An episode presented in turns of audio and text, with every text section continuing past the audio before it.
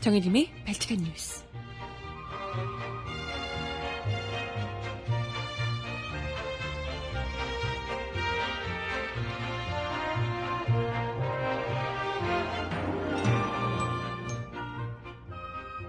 여러분 안녕하세요. 발칙한 뉴스 정혜림입니다. 지하철 안전문을 수리하다 사망한 19의 하청 노동자 김모군의 소식에 추모 열기가 뜨거워지고 있습니다. 특히 밥 먹을 시간도 없어 컵라면을 가방에 넣어 다녀야 했던 이 꽃다운 청춘이 남긴 고단한 삶의 모습에 많은 이들이 가슴이 쳤는데요. 이미 똑같은 사망사고가 발생한 것도 벌써 세 번째지만 이 어린 비정규 노동자의 삶을 지켜줄 안전문 따위 여전히 존재하지 않았습니다. 서울 메트로 측은 하청업체의 인력 충원 요구를 묵살하면서도 신속하게 수리하지 않으면 지연 배상금까지 물리며 그야말로 살인적인 업무를 압박해 왔다고 하네요. 음악 듣고 와서 이야기 함께 나눠봅니다. 첫 곡, 김광석이 부르는 너무 아픈 사랑은 사랑이 아니었음을 듣고 옵니다. 신청곡 있으신 분 주세요.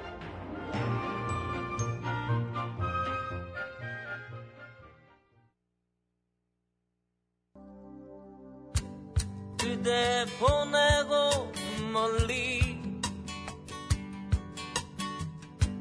가을 새와 작별하듯 그대 떠나 보내고 돌아와 술잔 앞에 앉으면 눈물 나 눈에.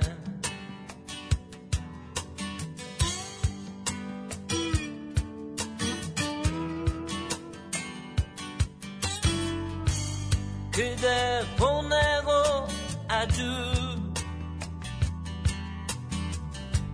지는 별빛 바라볼 때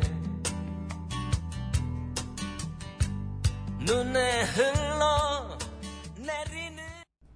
네, 김광석 씨의 목소리로 너무 아픈 사랑은 사랑이 아니었음을 듣고 오셨습니다. 어, 어제 발칙한 뉴스에서도 소개해드리기도 했었던 지하철 구역 사망사고 스크린 도어를 수리하던 이제 갓 20살이 된 만 19세 성인이라고 하기도 어려운 이제 갓 고등학교를 졸업한 사회 초년생 아직 어린 청년의 안타까운 죽음에 많은 분들이 공감하고 계십니다. 특히나 어, 이 친구의 이 소지품 이 사진을 또 아버님이 찍으셨다고 하더라고요. 아버님이 그 소지품 안에서 컵라면이 나온 걸 보고 사진 찍어서 이제 아버님이 직접 공개를 하신 걸로 알고 있는데 아들 소지품에서 컵라면이 나온 것을 보고 그야말로 대성통곡을 하셨다고 합니다. 종일 굶을까봐 음, 보통 의뢰이 굶는 일이 많고 일이 워낙 많다 보니 일이 워낙 많은데 사람이 너무 적다 보니까 2인 1조는커녕 밥도 제대로 못 먹고 쫓아다닌 일이 너무나도 많았다는 거죠. 그래서 생일 전날이었던 그날도 종일 굶을까봐 컵라면을 싸가지고 다녔다는 거죠. 그 부모님의 심정이 어떠셨을까? 가슴이 아, 참 상상만 해도 너무 아픈데요. 유족들 이야기를 들어보면 머리가 이제 다치셔서 머리가 이제 그래서 얼굴이 뭐 피떡이 됐더라 이렇게 어머니께서 이야기를 하시더라고요. 당신 아들인지 차마 믿을 수가 없었는데 바지 입은 것을 옷을 입은 것을 보니까 아침에 입고 나갔던 옷이었다 이렇게 이야기를 하셨는데요. 정말 곱게 키운 그 아들을 아니 뭐 돈으로 물질로 이렇게 하지 않았더라 하더라도 사랑으로 그만큼 곱게 키운 아들이잖아요. 19살, 20살 될 때까지 어렵사리 사랑으로 함께 키워온 아들이 얼굴을 알아보지도 못할 만큼 끼니 때울 틈도 없어서 가방에 컵라면 넣고 다니면서 그렇게 목숨을 끝내 잃고야 말았다 생각을 하니 얼마나 가슴이 미어지셨겠습니까? 사실 그 이전에도 이 비슷한 사고가 많아서 부모님들도 굉장히 불안하셨다고 해요, 사실은. 근데 그래도 그렇게 사망사고가 있었으니까 2인 1조로 이제 한다 이런 얘기를 듣고 아 그래도 이제 뭐 2인 1조로 하면 그래도 괜찮겠지 설마 똑같은 사고가 있었는데 또 그런 사고가 있을까 애써 마음을 추스르셨을 거예요 근데 똑같은 사고 그대로 2인 1조는커녕 아니 그렇게 많은 현장을 보내는데 2인 1조를 그 이제 갓 입사한 청년이 왜 2인 1조 안 하나요? 이러다가 사고 나면 어떡하나요? 이런 얘기를 어떻게 할 수가 있겠, 있었겠어요. 그죠? 그럼에도 불구하고 유족들에게 서울 메트로 측은 이런 상황에서, 이런 참담한 심정을 겪고 있을 유족들에게 아들도 잘못이 있다. 이런 이야기를, 이런 막말을 하면서 아들도 잘못이 뭐가 있을까요? 뭐, 어차피 거기서 정해진 대로 2인 1조 왜안 했냐? 처음에 들었죠. 아, 네가 보고해야지 그랬냐? 이런 얘기신가요? 보고했다가 2인 1조 왜 안 해주냐라고 얘기했다가 잘리기 십상인데 그러다가 잘리면 어떡하라고? 이제 갓 초년생인 그 친구가 무슨 힘이 있고 무슨 말을 할 수가 있었겠어요. 그럼에도 불구하고 유족들에게 그저 죄송하다고 빌어도 모자랄 판에 합의하자. 아들도 책임이 있다. 당신 아들도 책임이 있다. 합의하자. 이런 막말을 하고 있는 서울 메트로 측에 분노를 금치 않을 수가 없습니다. 결과적으로 많은 분들이 지금 이것이 단지 이 친구의 불행한 사연이 아니라 이건 정말 구조적인 문제다. 하청업체 노동자로서 이 젊디 젊은 청년이 그야말로 죽음의 위기에 이번 사고가 있기 전 혹은 이번에 가까스로 살아났다 하더라도 언젠가는 사고를 당할 수도 있는 그리고 똑같은 일을 하는 수많은 사람들이 오늘도 죽음의 위기에 내몰려 있다. 이런 네. 벌써 안전문 수리 노동자의 사망 사고가 2013년 성수역 사고 이래 4년째 계속돼 왔다고 합니다. 그럼에도 불구하고 계속해서 사고가 나고 있는데도 달라지지 않는 모습. 이런 것은 구조적인 문제일 수밖에 없는 것이고요. 이런 안타까운 죽음이 반복되는 것을 끊어야 한다라는 목소리가 나올 수밖에 없습니다. 실제로 현장의 이야기를 들어보면요.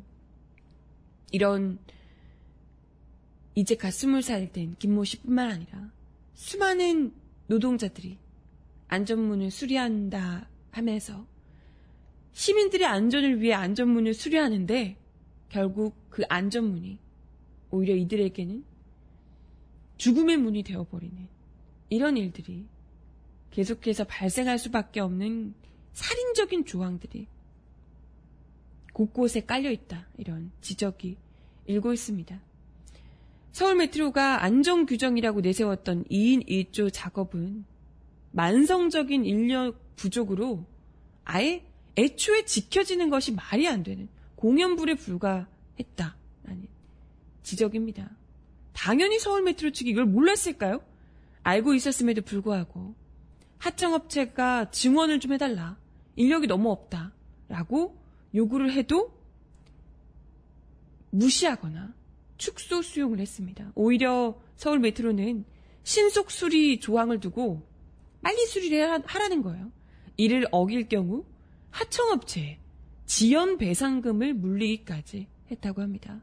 이러니 하청업체가 안전 절차를 무시하고 빨리빨리 일을 끼니까지 걸러가면서 일을 처리할 수밖에 없도록 사실상 유도 혹은 방조했다는 얘기죠. 어, 서울 메트로가 지난해 2015년이죠. 3월 승강장 안전문, 스크린도어 유지관리 운영 업무 위탁 용역을 발주했습니다. 이때 최저 금액을 써내서 낙찰받은 업체가 바로 숨진 김모군이 다녔던 은성 PSD였는데요. 계약 당시 스크린도어 안전문 유지 관리 업무 인원이 모두 125명이었다고 합니다. 네, 수, 서울 메트로는 연구 용역 결과에 따라 한 개역당 유지 보수 인원이 1.29명이 적당할 것이라고 보고 담당해야 할 역 97개를 산술적으로 곱해서 125명의 업무 인원을 산출 했습니다. 하지만 노조는 서울 메트로의 이 같은 업무 인원 계산이 탁상 행정이라고 비판하고 있습니다. 휴무자와 관리자, 비상대기, 행정직 등 실제 필요 업무를 전혀 고려하지 않은 이런 계산이라는 거죠. 유지 보수 직원들은 3조 2교대 근무를 했다 그래요. 주간 1개조는 11명으로 구성되어 있는데 휴무자와 비상대기자 등을 제외하고 실제 업무에 투입되는 인원은 한 개조당 4, 5명에 불과했다는 거예요. 주간의 기준으로 97개 역을 놀라지 마세요. 실제로는 20명의 근무자가 담당했다는 얘기입니다. 90, 거의 100개 가까운 역을 20명의 근로자가, 노동자가 담당하고 있었다. 이게 그것도 수시로 계속해서 고장이 나고 할 텐데 이걸 20명의 노동자들이 당연히 이거는 밥도 제대로 못 먹고 돌아다닐 수밖에 없다는 얘기죠. 이렇다 보니까 한 명의 유지보수 인력이 담당해야 할 지하철역은 더 늘어날 수밖에 없고요. 이런 상황에서 또 한 개 역당 점검 시간이 두세 시간이 걸린다 그래요. 그리고 고장 신고가 접수되면 즉각 출동해서 수리를 해야 되는데 하루에 평균 신고, 건, 신고 건수가 적게는 40여 건. 여름에 또는 겨울에 온도가 급격하게 변할 때는 더 많아서 하루에 200여 건 가량의 신고가 접수됐다고 합니다. 이런 상황에서 밥도 자, 당연히 뭐 제대로 먹지도 못하고 빨리 출동 안 하면 하청업체에 배상금을 물리고 그러는 상황에서 2인 1조까지 해달라라고 이야기를 감히 그것도 막 거의 막내에 가까울 김군이 왜 2인 1조 안 하나요? 라는 얘기를 할 수 있겠습니까? 그 위에 있는 사람들도 마찬가지일 겁니다. 하청업체가 서울 메트로에서 배상금을 물리는데 배상금까지 다 물어가면서 2인 1조 해달라. 이런 이야기를 어디 할 수 있겠습니까? 네, 뭐 이건 상식적으로 당연히 살인적인 업무 조건일 수밖에 없고요. 만약에 서울 메트로가 안전을 최우선에 두고 두 배의 인력 충원을 결정했다면 아니면 최소한 하청업체가 요구했던 28명의 인원 인력 충원만 결정했더라도 이런 참사는 막을 수 있었을 것이다. 이런 지적이 일고 있습니다. 늦으면 배상금까지 물리고 이러는데 컵라면이 나오고 밥 제대로 못 먹고 이런 일이 발생할 수가 밖에 없겠죠. 네. 아. 이런 상황에도 서울 메트로 측은 아들에게도 책임이 있다. 합의하자. 이런 막말을 하고 있으니 어찌 분노할 수, 분노하지 않을 수가 있을까요? 네. 이대로 그냥 넘어가는, 넘어간다면 수많은 지금 현재 안전문을 수리하는 서울 메트로 측에 있는 및 메트로의 하청업체 직원들이 언제 또 목숨을 잃을지 모를 일입니다. 네. 반드시 이번 기회에 안전을 최우선으로 인력이 더 충원돼야 하고 이런 말 같지도 않은 반, 하, 뭐 시간이 늦으면 배상금을 물리고 이런 정말 비인간적인 조항은 없어져야 할 겁니다.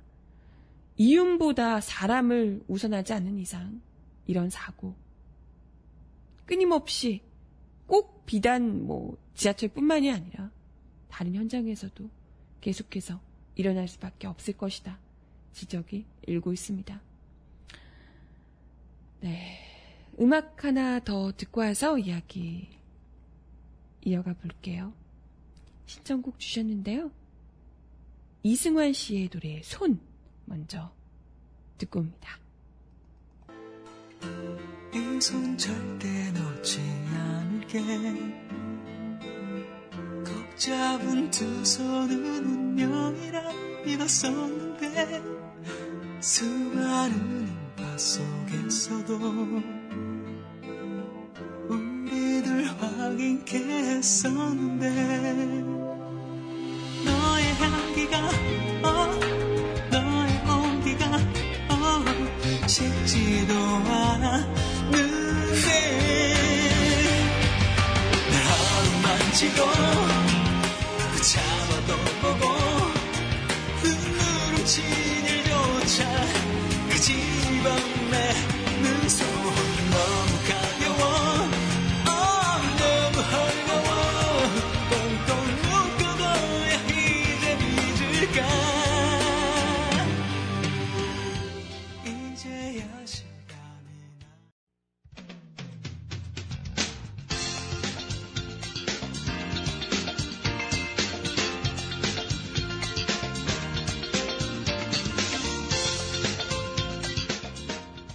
정하나의 바칙한 브리핑.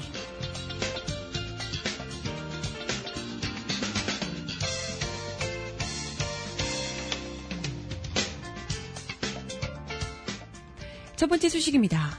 한국과 일본 정부의 일본군 위안부 피해자 문제와 관련한 12.28 합의를 둘러싼 논란이 여전한 상황에서 박근혜 정부가 12.28 합의에 따른 위안부 지원재단 설립을 위한 준비위원회 발족을 강행하기로 했습니다.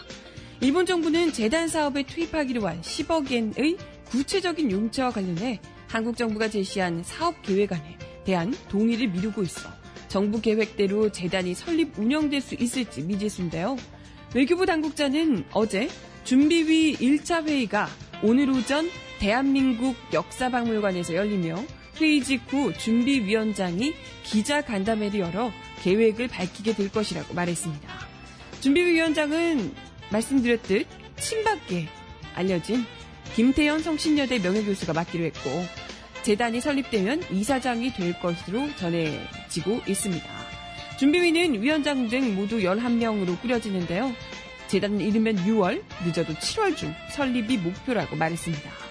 그러나 정부의 다른 당국자는 일본 정부가 출연할 10억엔을 어떻게 쓸지 답을 주지 않아서 한일 간 합의가 이루어지지 않은 상황이라고 전했습니다. 합의에 따라 일본 정부가 출연하기로 한 10억엔은 양국 정부의 협의를 거쳐야 실제로 진행할 수 있습니다. 윤미향 한국정신대문제대책협의회 상임대표는 어제 정부가 여소야들을 의식해 국회 심의를 피하려고 정부 사업인데도 비영리 민간재단 설립이라는 꼼수를 쓰고 있다고 비판했습니다. 박광훈 더불어민주당 대변인은 정부가 진정 피해 할머니들의 명예를 지키고자 한다면 졸속적, 굴욕적 합의가 무효임을 분명히 하고 원점부터 원점에서부터 문제 해결을 위해 노력해야 한다고 말했습니다. 한편 역사학 연구회, 역- 일본 역사학 협회 등 일본의 역사 연구 관련 단체 15곳은 도쿄 중의원 제1의원회관에서 발표한 연대 성명에서 한일 정부는 위안부 피해자들의 명예와 존엄이라는 인권과 깊이 관련된 문제에서 당사자들을 당사자를 배치한 채 타결을 도모했다며 정부 간에 일방적으로 해결을 선언하고 이후의 논의를 봉쇄하는 듯한 수법으로는 일부 위안부 문제의 근본적인 해결은 없다고 비판했습니다.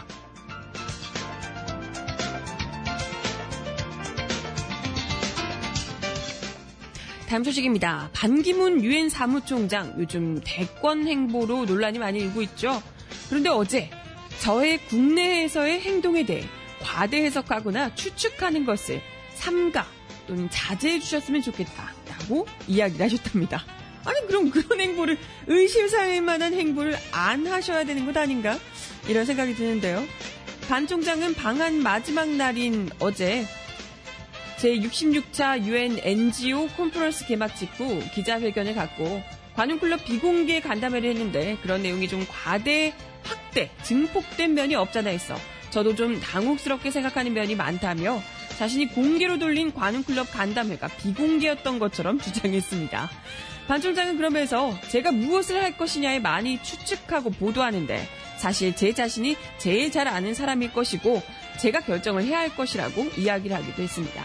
그러면서 자신의 방한 목적은 개인적인 목적이나 정치적 행보는 전혀 무관하게 오로지 국제적인 유엔 사무총장으로서 행사에 참여하고 주관하기 위해 온 것이다. 라고 이야기를 했습니다.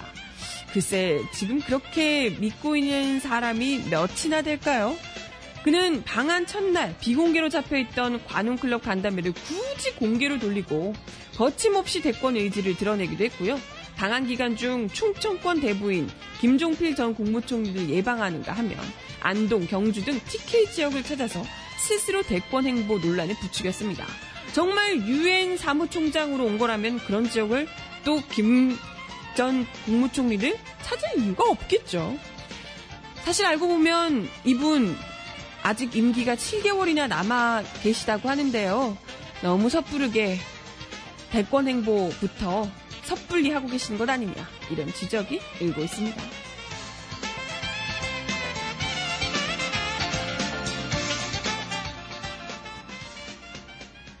네, 음악 하나 듣고 와서 이야기 이어가 볼게요. 신청곡 주신 노래인데요.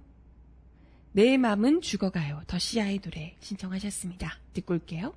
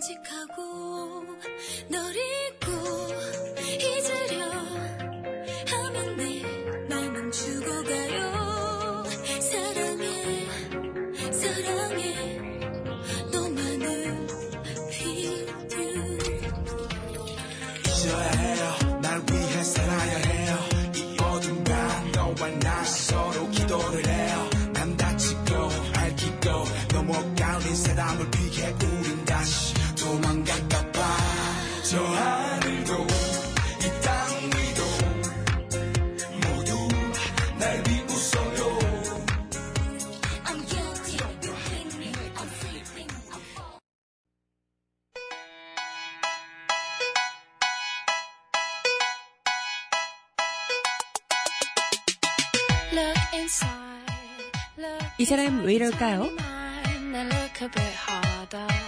Cause we're so uninspired, so sick and tired of all the hatred you harbor. So you say it's not a 박근혜 정부가 세금을 쓰면서 언론사를 차등 대우하는 것으로 의심되는 정부 문건이 공개됐습니다. 법무부가 정부 업무 평가에서 좋은 점수를 얻기 위해 만든 내부 계획서로 정부 업무 평가 위원회가 조선일보, 중앙일보, 동아일보와 KBS, MBC, SBS 등 언론사에 높은 배점을 두고 있다는 내용입니다. 아 민소는요? Inside. 어제 공개된 2016년 정부 업무평, 업무평가 부문별 대응 계획을 보면 배점이 높은 주요 매체를 중심으로 국정 홍보 과제를 집중 홍보, 배점이 높은 주요 언론, 즉 조중동과 공중파 3사의 기획 및 기고, 기획기사 게재를 적극 추진 등의 문구가 적혀 있습니다. 해당 문건은 법무부 기획조정실장, 차관, 장관 등의 결재를 거쳤습니다. 즉 정부 업무와 관련돼서 조중동과 공중파 등에 적극적으로 홍보를 하도록 푸시를 넣는다는 얘기죠. 뭐 소리는 대점이 낮으면 하네요. 한다고 해도 안 할 테니까. 그죠? 정부 업무평가는 국무총리 정부 업무평가위원회가 42개 중앙행정기관과 지방자치단체, 공공기관을 대상으로 매년 실시하는데요. 올해 정부 업무평가에서 중앙행정기관 특정평가는 국정과제, 규제개혁, 정책홍보, 정상화과제, 기관 공통사항 등 5개 분야로 나눠 평가합니다. 공개된 문건은 법무부가 정책 홍보 분야에서 높은 점수를 얻기 위한 대응 계획이었는데요. 정부 업무평가가 어, 정부 업무평가위가 언론사마다 배점을 따로 두고 있기 때문에 계획에도 배점이 높은 주요 매체 언론 등으로 표기한 것 아니냐 이런 분석도 나오고 있습니다. 뭐 법무부는 실무자의 아이디어 차원에 불과하다고 얘기를 하고 있는데 그걸 믿을 사람이 몇 명이나 될까 싶습니다. 법무부 관계자는 정부 업무 평가를 잘 받기 위한 실무자 아이디어를 기획조정실에서 취합하는 과정에서 나온 내부 문건으로 직원 실수로 공개된 것이라며 법무부는 지금껏 언론 홍보에서 차등을 둔 적이 없고 앞으로도 그럴 계획이 없다라고 말했습니다. 어 거짓말.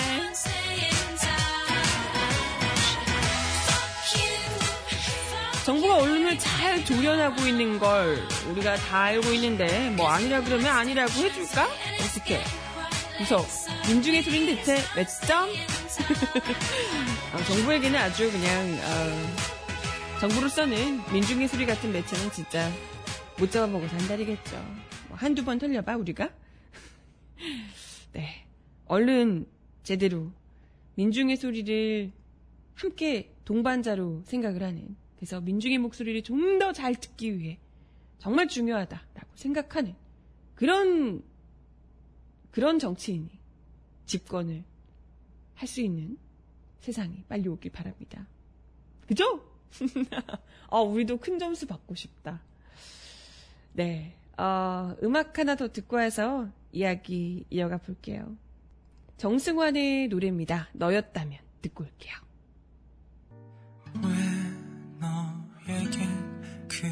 그렇게 어려운지 애를 쓰는 나를 제대로 봐주는 게 너 하나에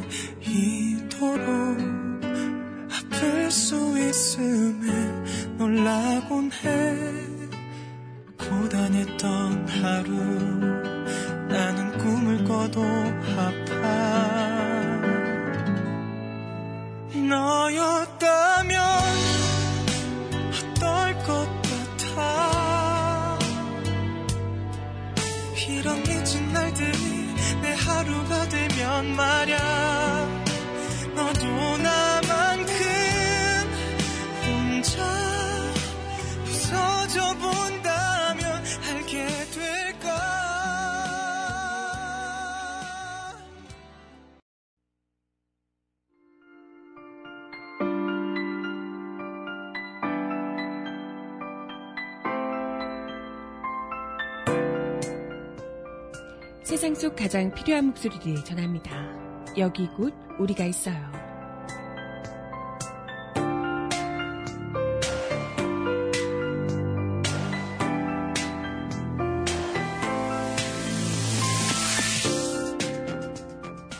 최근 유한 킴벌리가 생리대 가격을 인상한다고 발표한 이후 SNS에서 논란이 일어난 바 있죠. 생리대 살 돈이 없어서 휴지 혹은 신발 깔창까지 사용했다는 가슴 아픈 사연들이 줄을 잇고 있습니다. 이와 관련해 이재명 성남시장이 또 가장 먼저 나섰네요. 논란이 됐던 생리대, 생리대 문제와 관련해서 저소득층 청소년 생리대 지원 사업을 시작하겠다고 밝힌 건데요. 자신의 SNS에 어제 저소득층 청소년 생리대 지원 사업 성남이 먼저 시작하겠다라고 밝혔습니다. 이재명 성남시장은 성남시에서 먼저 저소득층 미성년자 생리대 지원 방안을 만들어 보겠다. 필요 예산은 얼마 되지 않나도 선정 및 관리 방법에 어려움이 예상되지만 단 한 명의 인권과 존엄도 훼손되지 않도록 하겠다라고 얘기했습니다. 이어 이 시장은 복지 과잉 국민 나태를 주장하며 반대하는 정부 관계자들과 성남시 재정을 약탈하려는 정부의 시도를 막아야 하는 가장 큰 장애물이 있지만 여러분과 함께 넘겠다라고 덧붙이기도 했습니다.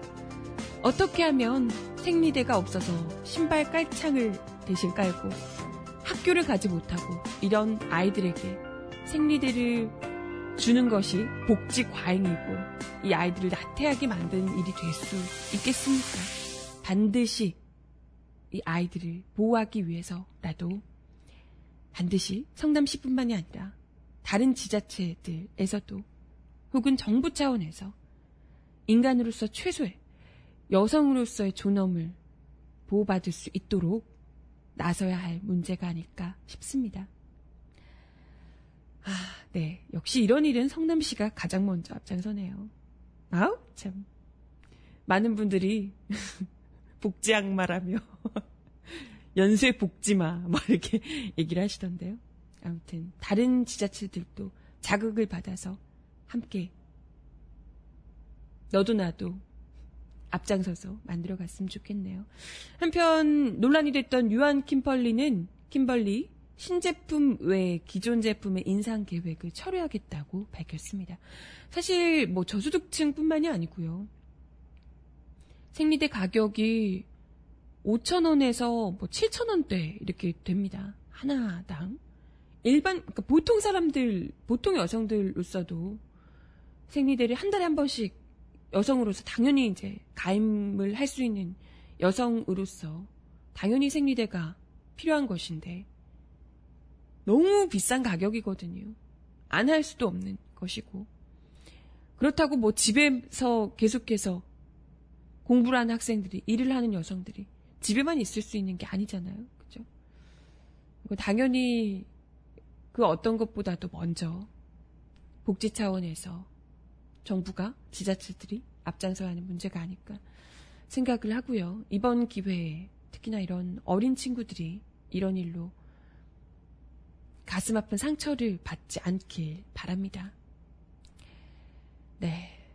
마지막 곡 들려드리면서 인사를 드려야 될 것 같은데요.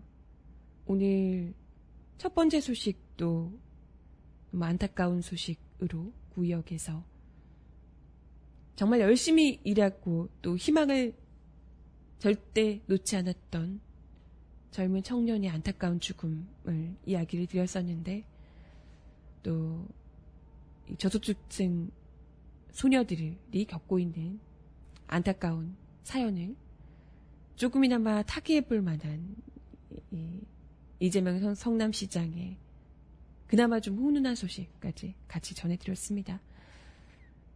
가장 힘든 시기를 보내고 있을 청춘들에게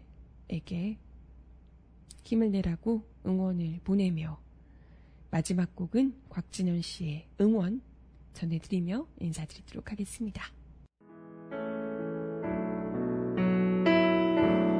누구나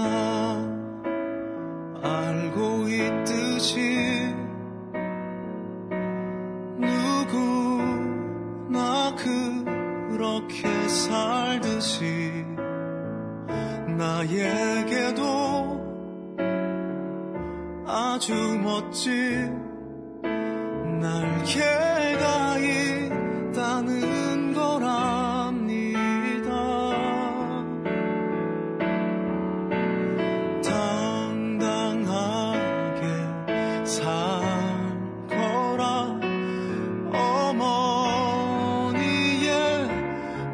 말씀대로 그때처럼 억지처럼 축 처진 어깨를 펴봅니다. 네, 어느덧 5월의 마지막 날이네요. 벌써 2016년도 절반이 흘렀는데요. 함께 해주셔서 감사하고요. 남은 반년도 더 열심히 힘내서 살아보자고요. 함께 해주셔서 감사합니다. 저는 내일 10시에 다시 올게요. 여러분 안녕. 그래도 힘을 내자 누구나 알고 있듯이 모두가 그렇게 살듯이 나에게